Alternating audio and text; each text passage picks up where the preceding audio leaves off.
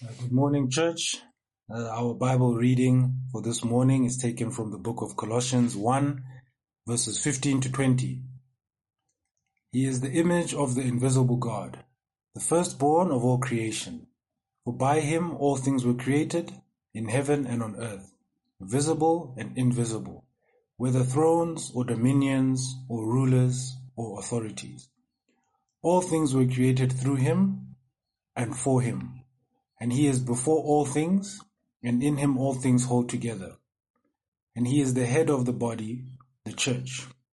He is the beginning, the firstborn from the dead, that in everything he might be preeminent. For in him all the fullness of God was pleased to dwell, and through him to reconcile to himself all things, whether on earth or in heaven, making peace by the blood of his cross. This is the word of God. Good morning, everybody. It's once again good to be together. And if you are new to church at home, once again, a very, very warm welcome. It really is lovely to have you here with us this morning. For me, it's, uh, it's Friday morning and, uh, for you, it's Sunday morning, but we are together in spirit and we are together to listen to God's word and to God's voice. Just a couple of things before I pray and we dig into the Word of God. First of all, let me just thank all the media team uh, who do so much work uh, to get us church at home, not only every Sunday but during the week. So let me mention all those involved. There's Mathieu, there's Ryan, there's Proud, there's Jason, there's Brendan, there's Black, there's Bronwyn, and uh, Gareth. And uh, guys, thanks so much for all that you do for us so that we can meet together uh, day by day and week by week. Secondly, I just uh, want to say that I'm so excited about the developments with uh, chapter 3.5. You've heard from Royden and uh, Kathy and Reggie. So excited about the developments for our, uh, our church plant and then for our uh, care crisis counseling center. And we really do need to pray that God's hand will be upon that so that the kingdom may grow and the gospel may be spread far and wide. Once again, a very happy Women's Day tomorrow. It's a long weekend. That's great. Uh, of course, here at our church, we have a Women's Month and uh, we're having a special focus on on all the wonderful women uh, who are who are part of our church, who are part of our family. Um, so, all the ladies out there, a very very special and happy uh, Women's Day. And then lastly, I'm going to pray. I've got Proud here. So Proud, thank you once again for all that you do for us uh, week by week. Proud is from Zimbabwe. And uh, I do want to especially just pray for Zimbabwe and uh, who's going through a difficult time. And there are many who are part of our church family from Zimbabwe. And we have many, many brothers and sisters uh, in Zimbabwe. And we need to pray for God's special hand upon uh, Zimbabwe at this time. We're going to come to Colossians chapter 1 verse uh, 15 to 20. It's been read to you. Uh, so you may want to get out your Bible uh, or your phone or your tablet so that you can follow the uh, the scripture with me. But let's uh, bow our heads and hearts in prayer. Let's pray.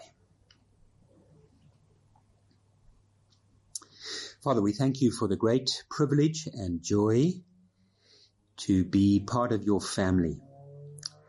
We thank you for the great privilege and joy that we can sit under you and the authority of your word. And Father, we, we pray for one another. You have called on us to pray for those in authority, to pray for those in need, and to pray for our brothers and sisters all around the world, and especially this morning, Lord, I do want to pray for Zimbabwe. I pray for your very special hand upon that country at this time. We pray for your intervention with all the difficulties and all the tensions. We pray, Lord, that you will have mercy upon that land. And we especially pray for our brothers and sisters. We thank you for them. We thank you for their wonderful example of being faithful to Christ in very, very difficult circumstances. And we pray, Lord, that you may continue to be close to them. And now, Lord, will you clear our minds and hearts and that we may hear your voice as we study your word. So speak to us uh, through your word and by your spirit for Christ's sake. Amen. Well, I hope you have the passage open in front of you, Colossians 1 verse 15 to 20. We're spending eight weeks uh, looking at the book of Colossians. Uh, last week, you may remember, it was somewhat introductory. We looked at chapter 1 verse 1 to 14 and uh, this week, chapter 1 verse 15 to 20, the ESV entitles the section, The Preeminence of Christ. And I think the title is absolutely spot on. The Preeminence of Christ. Just a little bit of background again from last week. Notice chapter 1 verse 1 and 2. It's a letter. It, it, it's a letter written by, uh, by Paul. Uh, and uh, his disciple Timothy. He's writing to the church in Colossae, which is in modern day uh, Turkey. Uh, Paul's writing round about 60 AD. He had never been to the church in Colossae. He had never visited them. In fact, the church was planted by a gentleman, you'll notice verse 7, called Epaphras. Uh, who planted the church. He shared the gospel, he planted the church, and we read in verse 7, just as you learnt it from Epaphras, our beloved, our, our, our beloved fellow servant. He is a faithful minister of Christ on your behalf. Now, you'll remember from last week that one of the key reasons Paul was writing this letter uh, was that they were false teachers after Epaphras had planted the church uh, false teachers had infiltrated the church and they were unsettling the believers. So these were false teachers, not outside the church, but inside the church. And the kind of message they were giving when you read this letter, the kind of message they were giving, they were saying, you know, Epaphras is a good guy, but he's not really all that bright. He's not the sharpest knife in the drawer. Problem is, Epaphras only gave you half the gospel. He didn't give you the whole deal. You're missing out. You got, you got, uh, you, you got a watered down version. Uh, you got a cheap imitation. That's really what the false teachers were saying. So imagine you, you go to the mall and uh, you buy an expensive, expensive original Levi jeans and you're so excited that you lose the slip and you go back home and you look at the jeans and then you discover to your horror in the back pocket a Mr. Price label. Apologies to Mr. and Mrs. Price. It's a cheap imitation. Well, say the false teachers, you were conned by Mr. Epaphras. So they're rattled, they're unsettled. Did we receive the real gospel? Did we, did we receive the real Jesus?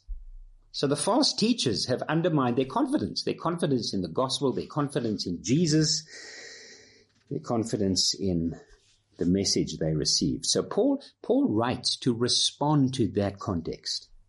And he says there, notice chapter 1 verse 5, he says the gospel you, you received is the true gospel, the truth, the whole truth, and nothing but the truth. Verse 7, the messenger of the gospel, Epaphras, is a faithful servant of Christ. He gave you the real thing. The result of the gospel, verse 12, what you received has fully qualified you to share in the internal, the eternal inheritance waiting for all believers. This gospel of Jesus, verse 13, has rescued you from spiritual darkness and brought you into the kingdom of Jesus. It's the real deal. Now, now says Paul, let me tell you about the Jesus you heard about from Epaphras. Let me quickly give you a CV of this Jesus that you trusted in. So that you'll know for certain that you haven't missed out. So you'll know for certain that you have the full gospel, you have the full Jesus. There's no reason to lose confidence in the Jesus that you've trusted in. So Paul gives us here, in these five verses, he gives us a very brief CV um, of the person of Jesus. So let's have a look at that CV. And let's see how wonderful this Jesus is. He is the real deal. He is the real answer to the world and the problems of our world. Five characteristics. Let's have a look at them. Number one. Let's dig in. First of all, Christ is the image of God. Verse 15. He is the image of the invisible God. Elsewhere, Jesus tells us that God is spirit, and therefore we worship him in spirit and in truth. If God is spirit, it means that he can be present everywhere at the same time. He's omnipresent. If God is spirit, then he is invisible. He's unseen. He has no body. Not only that, we would know nothing about God unless he took the initiative, unless God revealed himself to us. He didn't need to do that. He didn't need to reveal himself to us. He doesn't need to do anything. He's God. But he did. He chose to reveal himself to us in the human person of his son, the Lord Jesus Christ, who is the image of the invisible God.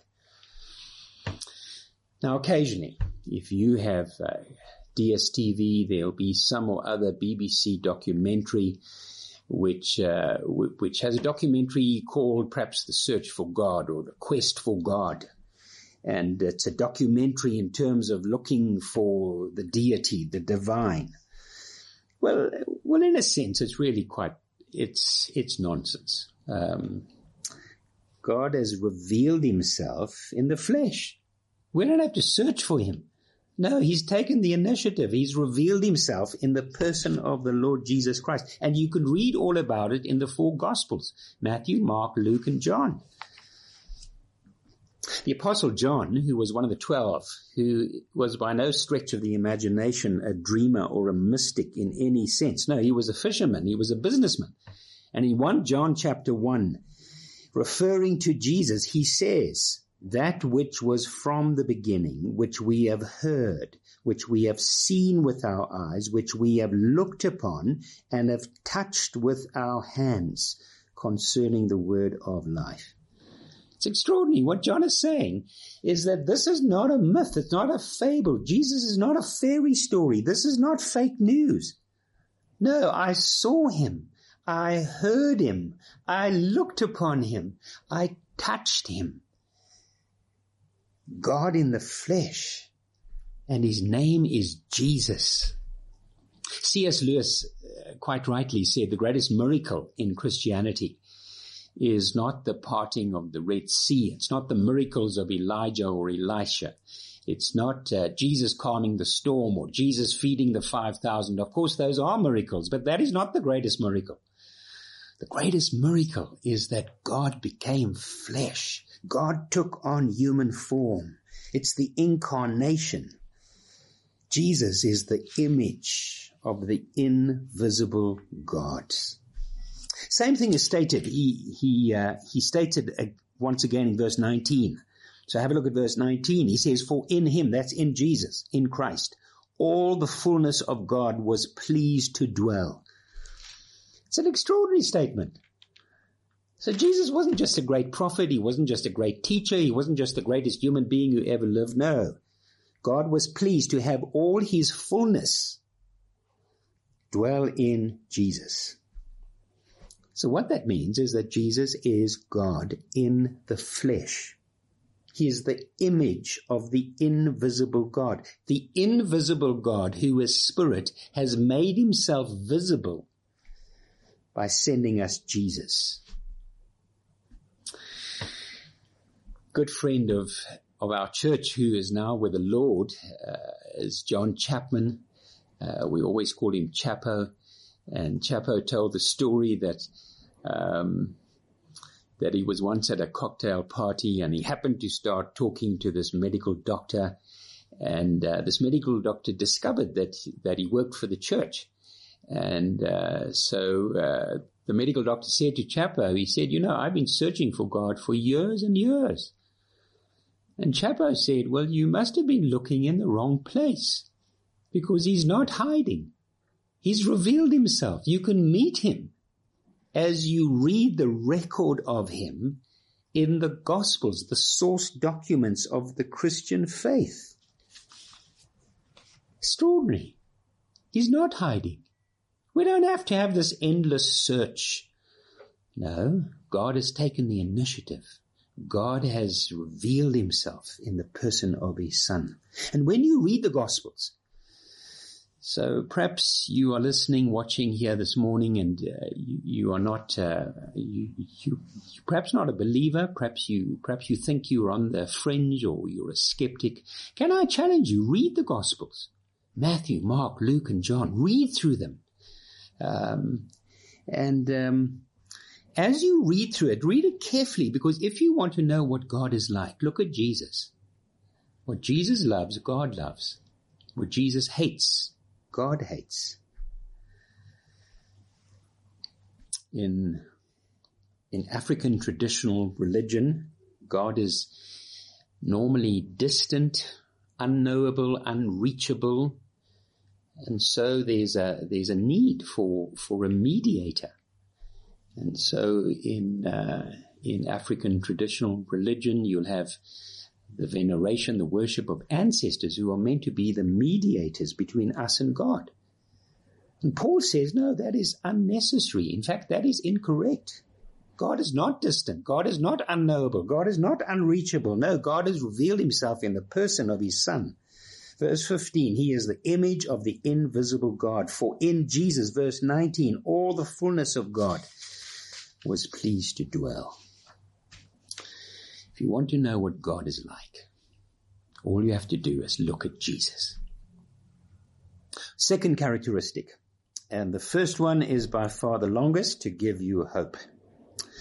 All right. The first characteristic, Christ is the image of God. The second one is that Christ is the creator of all things. Verse 15 again. He is the image of the invisible God, the firstborn of all creation, for by him all things were created in heaven and on earth, visible and invisible, whether thrones or dominions or rulers or authorities, all things were created through him now, just a quick side road there. Notice there, the end of verse 15, Jesus is the firstborn of all creation. Now, that does not mean that Jesus is a created being. It does not mean that Jesus was not and then he was born. No, the, the word, the idea, the concept here is that uh, firstborn refers to a position of, of authority, of, of rule, of status. So it's the status of the firstborn. So, especially in African culture, uh, the firstborn has great authority, great status, great responsibilities. That's the idea here. That uh, that Christ has has primary authority. Um, and then he says, Christ is the creator of all things, for by him all things were created. End of verse 16. All things were created through him. So one of the fundamental doctrines of the Christian faith is that um, that we are not here by chance or fate or luck. We are not the product of purposeless forces or the primeval slime, uh, though we do sometimes wonder about our children. Um, no, Genesis chapter 1 verse 1. In the beginning, God created the heavens and the earth. So God is the source. God is the origin. God is the fountainhead of all things. In fact, you cannot be a Christian unless you believe in God the Creator. He created all things. We may have some differences as to how He created, but you cannot be a Christian if you do not believe that He's a Creator God. Now it says here, for by Him all things were created in heaven and on earth. And you may say to me, but wait a minute, Martin. Uh, Paul tells us here that Jesus uh, created all things, uh, visible and invisible. All things were created through him. But, but Martin, the last time I read Genesis chapter one, there wasn't a mention of Jesus. You don't find Jesus' name in Genesis one. So what on earth is Paul saying? What is he getting at? Well, Paul is absolutely right. Remember, now listen carefully. Remember in Genesis 1, from verse 3. And God said, let there be light. And there was light. And God said, let there be moon and sun and stars. And it was so. And God said, let there be fish and birds and plants and trees. And it was so. So notice there in Genesis 1, the agent of creation, the means of creation was the Word the Word of God. And God said, John, once again, the Apostle John, turn with me to John 1, uh, the Gospel of John, John 1 verse 1. Quickly turn there, John 1 verse 1, where John tells us the same principle. Exactly the same principle that we see in Paul, yeah, in Colossians. John 1 verse 1. In the beginning was the Word. So there's a real parallel there between Genesis 1 and John 1 because we read in Genesis 1, in the beginning, God. John says, in the beginning was the Word, and the Word was with God, and the Word was God. Same thing as Paul, that Jesus is the image of the invisible God. Verse 2, He was in the beginning with God. All things, notice verse 3, all things were made through Him, and without him was not anything made that was made. So Genesis 1, the agent of creation was the Word. And John tells us that it was through the Word, the Word which was God, that all things were made. And Paul tells us back to Colossians 1 verse 16, for by him all things were created. So if you look carefully at Genesis 1, it's, it's uh, quite extraordinary and it's wonderful. You actually, in Genesis 1, in the first three verses, you have a almost indirect reference to all three members of the Trinity. In the first three verses of Genesis 1, in the beginning, God, verse 1, God the Father. Verse 2, and the Spirit, hovered over the waters. Verse 3, and God said the word, the Son of God. So there you have a, you have a, you have an indirect uh, reference. It's not clear yet. It's, it's, it becomes clearer as you read through the Bible, uh, and especially when you come to the New Testament. But right there in the first three verses of Genesis, you have this reference to the Trinity, God the Father, God the Spirit, and God the Word, the Son, who became flesh. So try to imagine, try to imagine the beginning of the world, the beginning of the universe. Before anything was here, anything was created, God was already there. Jesus was there. He's always existed. There's never been a time when Jesus did not exist. He's the source of all things. He created all things. I think, I think it takes an enormous amount of faith to believe that this complex, intricate, beautiful world in which we live is here by chance. You've got to have a lot more faith than I have to believe that it was all an accident and luck and chance. No, right in the beginning, there was God the Father, there was God the Son, there was God the Spirit. And of course, if God created all things, it means that God owns everything. Which means he has the right to call the shots.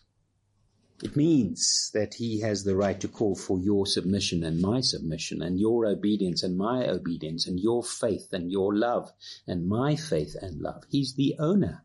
He's the creator. Wouldn't it be strange for the creature not to thank his creator? for life, for blessing, blessings, for, for breath. Wouldn't it be strange for the creature not to listen to his creator?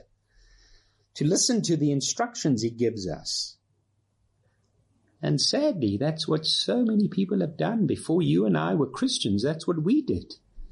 And perhaps you watching here this morning and you have not yet submitted to the owner, to the creator. You're not listening to him. Wouldn't today be a good day to start listening to your creator who made you. So Paul says, if he's the creator of all things, surely, surely, surely we live in obedience and submission to him. Thirdly, so Christ is the image of God. Christ is the creator of all things. Thirdly, Christ is the purpose of all things. Notice verse 16 again. For by him all things were created in heaven, on earth, visible, invisible, whether thrones or dominions or rulers or authorities, all things were created through him, and then notice, were created for him. So not only were all things created by Christ, but everything was created for Christ. That means that Christ is the purpose of all things. He's the purpose of life. Albert Einstein remarked that the modern age has perfect means, but confused ends. So what, what does that mean? It means that we know how things work, but we don't know why. We all love listening to David Attenborough when he describes the wonder, the beauty, the, the, the, the magic of, of planet Earth. We all love that. But he never tells us why. Never. Paul says the purpose of all things, the why, is Christ. All things were created by him and for him. Now, of course, our culture, and we are children of our culture. Culture is our mother.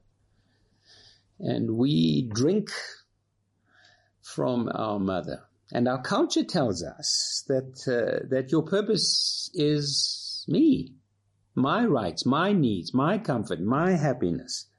The reason you need it is because you're worth it. That's what our culture tells us. Remember Whitney Houston uh, learning to love yourself is the greatest love of all. And tragically, she didn't get it right. You see, our culture is incapable, totally incapable of answering the great questions of life. Who am I? Why am I here? What's the point of it all? Where am I'm going? Our culture can't answer those questions. Those are the great questions of life. The Russian author Dostoevsky said, uh, he said, every ant knows the formula of the anthill. Every bee knows the formula of its beehive. They know it in their, in, in their own way, not in our way. Only humankind does not know its formula. He's right, isn't he? Paul tells us the formula is not about us. It's not about you and me. It's not about my rights, my needs, my happiness, my comfort. No, it's something greater than me. Paul tells us it's about God. It's about Christ. The purpose is living for Christ. The purpose is living for God, for God's glory. Remember that quote that uh, that I've used a couple of times. Thom Yorke from the from Radiohead was was was interviewed and asked about his his ambitions. And he said he said ambitious for what? What for? I thought that when I got where I wanted to be, everything would be different. I'd be somewhere else. I thought it'd be all white fluffy clouds. And then I got there. And I'm still here. The interviewer asked him why he carried on making music, even though he'd already achieved great success that he'd hoped for. And Thom said, it's filling the hole. That's all anyone does. To the question, what happens to the hole? Thom paused a long time before answering. It's still there. It's still there. Well, the question is, how do you fill the hole? Well, Paul tells us when you realize it's not about you, it's about God. Everything was created by Christ and for Christ. Characteristic number, where are we? Four. Christ is the image of God. Christ is the creator of all things. Christ is the purpose of all things. And then notice in verse 17 and 18, Christ is the head of the church. 17, and he is before all things, and in him all things hold together, and he is the head of the body, the church. He is the beginning, the firstborn from the dead, speaking there of the resurrection, that in everything he might be preeminent. Now, you, you will know that in South Africa, we have thousands and thousands of, of uh, religious organizations that call themselves churches, but they're not churches. Thousands. You see, a true church, a biblical church, is a church where Jesus is the head. And Jesus rules through his word and through his spirit. And so there are thousands of religious associations in our country. They call themselves churches, but Jesus is not the head. And he certainly doesn't rule through his word and his spirit. Which means it's not a true church. They may call themselves a church, but if Jesus isn't the head and if Jesus doesn't rule through his word and his spirit, well, of course it's not a church. It's a religious association. You remember a couple of weeks ago we had that dreadful, awful event uh, in Zuurbekom uh, with uh, a church called the International Pentecost Holiness Church. Absolutely dreadful. There was there's fighting in the church. There's there's obviously a hundred or two hundred million rand at stake. Uh, there are there are groups in the church, and there was a hostage drama. Five people were murdered. Countless people were arrested. My dear friends, that is not a church. If you look at the name of that church, it has four words, International Pentecost Holiness Church. It's not a church. It's not Pentecost, and it's certainly not holy. The only word I think that applies is the word international. No, a true church, a biblical church, has Christ as the head. Christ rules through his word and his spirit. So the head of the church is not, is not a pope, it's not a cardinal, it's not a bishop, it's not a prophet, it's not an apostle, it's not a man of God. No, the head of the church is Jesus. And Jesus leads us and guides us through his spirit, through his word. That is a true church. And Christ is the head of the church. Lastly, will you notice that Christ is the source of salvation? So here we have the CV of Jesus. It's a brief CV. There's much, much more to say about Jesus. In fact, books couldn't contain the wonders and the beauty and the majesty and the, and the love and the grace of Jesus. He's the, he's the fairest of 10,000. He's the lily of the valley. He's the bright and morning star. He's our Savior. He's our Lord, and we and we love Him so much um, because He loved us first. But notice here, verse twenty. So there's so much to say about Jesus, but there we have uh, five things. The fifth thing that we learn about Jesus from Paul is that is that Jesus is the source of salvation. Notice verse twenty, and through Him, that through Jesus, to reconcile to Himself all things whether on earth or in heaven, making peace by the blood of his cross. So, so just notice there, look at the verse carefully, and especially the end of the verse there, end of verse 20, making peace by the blood of his cross. It's quite clear that peace does not come, peace with God does not come through good works. Peace did not come through your religious efforts. Peace does not come by going to church. Peace does not come in and of itself. Peace does not come by prayer or fasting or giving. Those are good things, but that is not how you get peace with God. No, it's by the blood of his cross. So strictly speaking, what Paul is saying here in verse 20 is that you are not saved by Christ. You are saved by the bleeding Christ. He died in my place. He died on my behalf. He died as my substitute. So you know full well the words of Jesus on the cross when he cried out, it is finished. He didn't say, I'm finished. He said, it is finished. The debt for your sin has been paid. Justice has been done. I have drunk the last drop of God's judgment and wrath on your behalf, in your place. And so we speak about the substitutionary atonement of Christ. He died in my place. Imagine that. Someone died for you. Someone died for you. I mean, can we comprehend that? We are reconciled to God. We can know God. We can live for God. I mean, what a wonderful thing that the purpose of your life doesn't have to be yourself. How miserable that is. If the purpose of your life is yourself, my dear friends, that is miserable. You and your little world. No, our purpose, God has rescued us from that, that, that dreadful, miserable endeavor of living for yourself. He's rescued us so that we live for Him.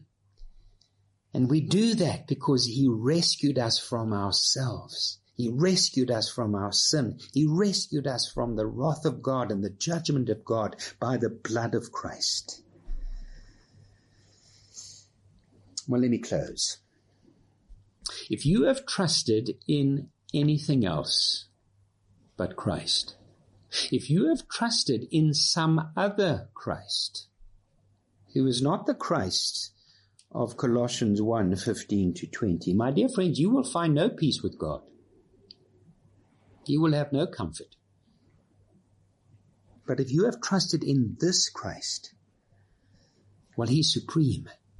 He's preeminent. He's all you need. Nothing more and nothing less. If you haven't trusted in Him, wouldn't today be a good day to bow the knee to King Jesus and submit to Him as King and Lord? Well, let's pray. Let's spend a few moments of quiet Perhaps you want to tell the Lord where you are right now. You talk to Him.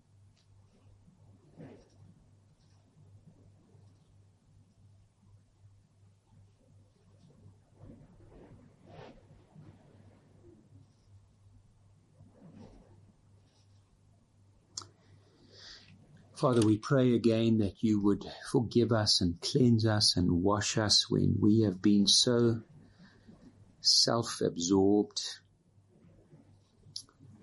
Forgive us when we have thought that the purpose of life is me and my little world. Forgive me, Lord, forgive us when we have devoted ourselves to our own needs, our own life, our own self-absorption. Lord, will you lift our eyes? Will you lift our vision? And will you place it on that wooden cross where Jesus died for us? And will you once again help us to receive His forgiveness, His cleansing, His washing, His Spirit, His fullness, His power, His presence, refresh us, revive us, but above all else, draw us back to yourself. Father, work amongst us, we pray. Work in us, we pray. Pour out your Holy Spirit. And so, Father, as we go into this new week, will you help us to live for you to know that you are the purpose, you are the point.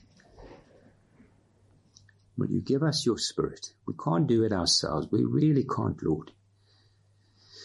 Will you help us to live for Christ in all that we do? And we pray this for Christ's sake. Amen. Well, thank you so, so much for being with us this morning. I hope you've been refreshed as I have uh, reading, studying God's Word. Next week, God willing, uh, we'll be back in Colossians. We'll be in part three, and we're going to pick up Colossians 1 from, from verse 21 to verse 23. So do look through that carefully before next Sunday. I hope you have a wonderful uh, long weekend, and I hope you have a wonderful week, and may God bless you.